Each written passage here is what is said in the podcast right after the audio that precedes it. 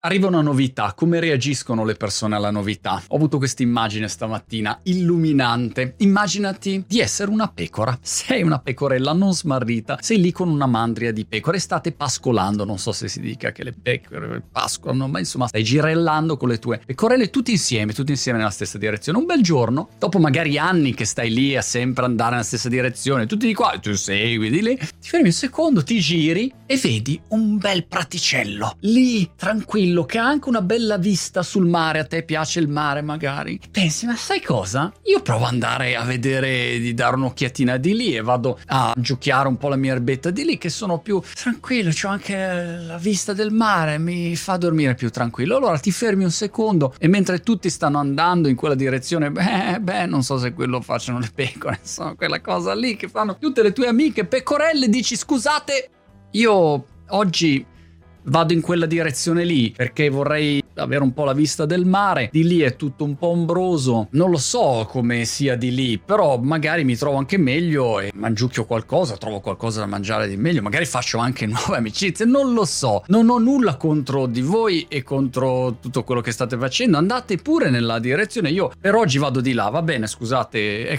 una novità così, però volevo fare questo esperimento. Secondo voi, a questo punto, la reazione della mandria di pecore quale sarà?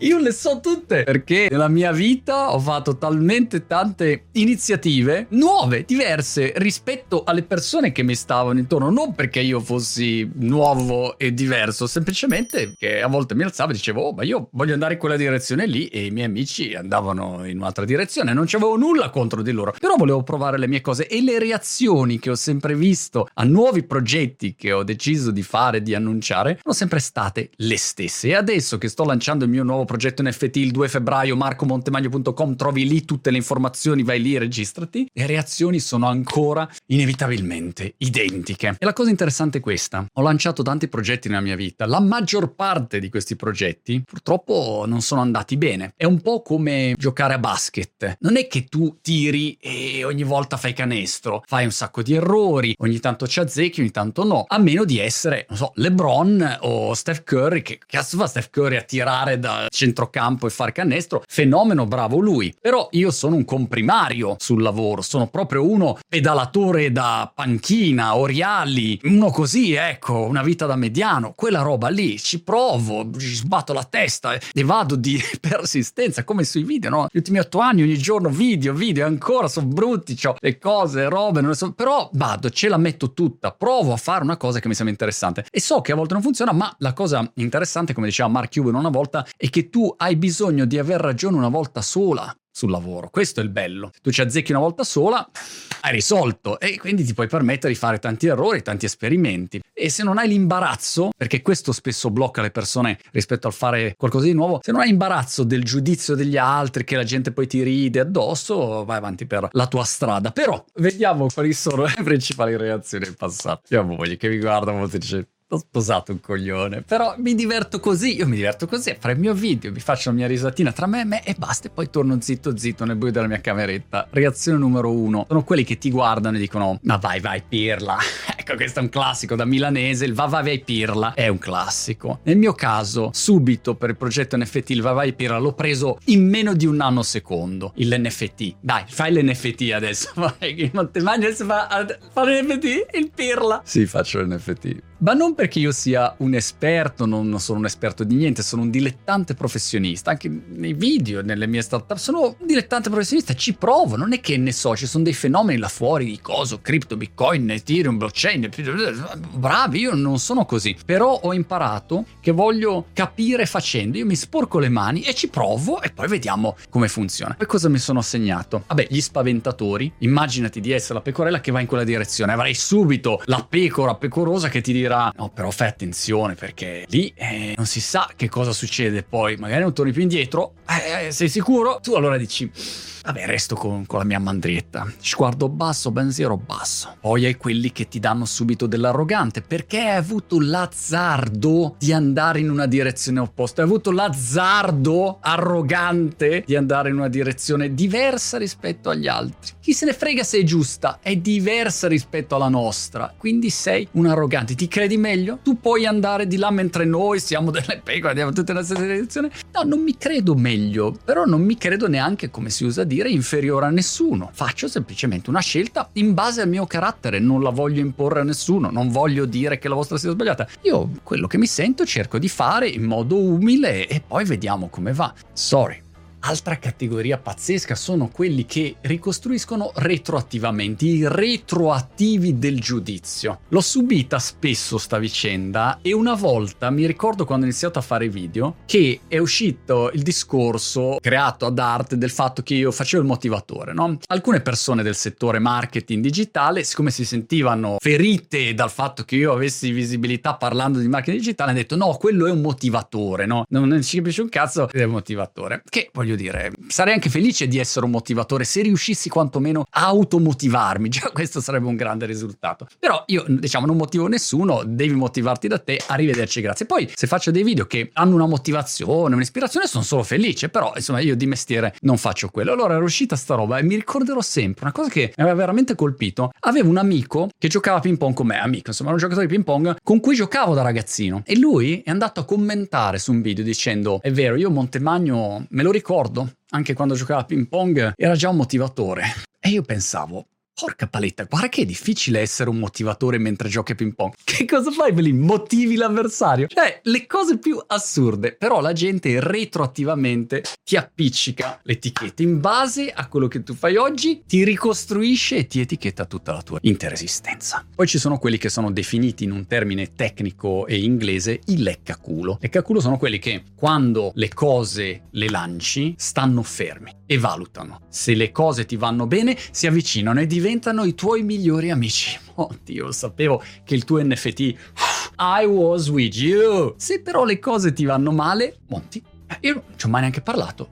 Aspetta, il nome si chiama Ma- Marte Magno? No, ma non so che sia. L'altra reazione classica è quella degli esperti di questa cippa. Cioè, non so come altro definirli. Ogni volta che c'è una novità, gli esperti finti di quel campo, perché gli esperti veri sono quelli che hanno sempre il dubbio e entrano nel merito e provano, sperimentano e poi arrivano a una loro definizione di quel nuovo settore, sempre con un approccio scientifico, che è sempre aperto al dubbio. Proviamo, testiamo, vediamo, verifichiamo. Gli esperti finti invece, siccome vivono nello status quo, hanno sempre la necessità di definire il nuovo come inutile, lo schema Ponzi, pericoloso, perché non ne sanno niente di quel settore. In una novità perderebbero il loro piccolo ruolo che nella loro mediocrità si sono costruiti. Negli anni la cosa migliore che ho trovato per sgamare se uno è esperto vero o meno è chiedergli se l'ha fatto. L'ha già fatto? Ah, gli NFT sono una merda. Ma tu ne hai mai fatto uno? No.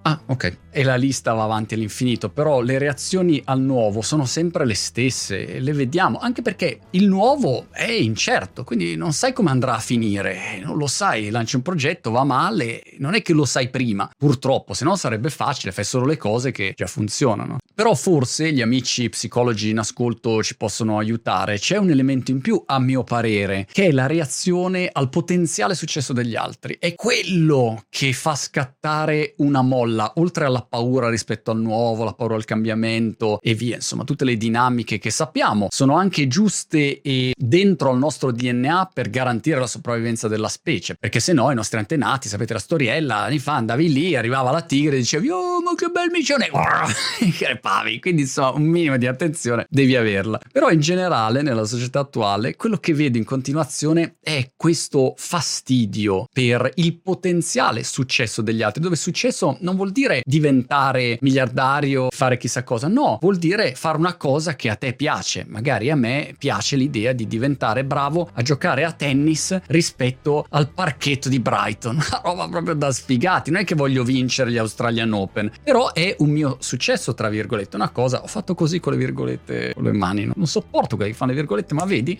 non ti sopporto questa novità delle virgolette. È un tratto quello delle persone mediocri che vedono il tuo successo non come come qualche cosa di cui congratularsi o da cui prendere ispirazione, ma un qualche cosa che, lo sapete come si dice, mette in evidenza la loro mancanza, la loro incapacità di fare la stessa cosa, magari avrebbero voluto. E ognuno di noi nella vita magari vive o ha vissuto questa reazione perché la tua bravura o il tuo successo, chiamiamola come vuoi, è una parola brutta, però insomma quella roba che dimostra che hai ottenuto qualcosa che potresti migliorare, ottenere qualcosa, metti in evidenza che io invece non sono in grado, non sono capace per mille motivi, quindi mi accende una serie di reazioni negative, di distanziamento, di distacco, di difesa, eh, che insomma sono normali, però per chi lancia un nuovo progetto è una bella rottura di palle, siete d'accordo o meno? Perché già è difficile fare un nuovo progetto, io ho il mio NFT nuovo, è già impossibile farlo perché è troppo presto il mercato, è pieno di truffe in giro, che ci sono ovviamente le truffe, ma non è una truffa il mondo NFT cripto complessivo. Dall'altro lato, persone ancora non capiscono bene, non hanno è già impossibile fare il progetto. Ah, cavalletta, se in più mi state anche addosso, eh, non è facile, voglio dire. Non ho neanche un cappello da strappare ormai.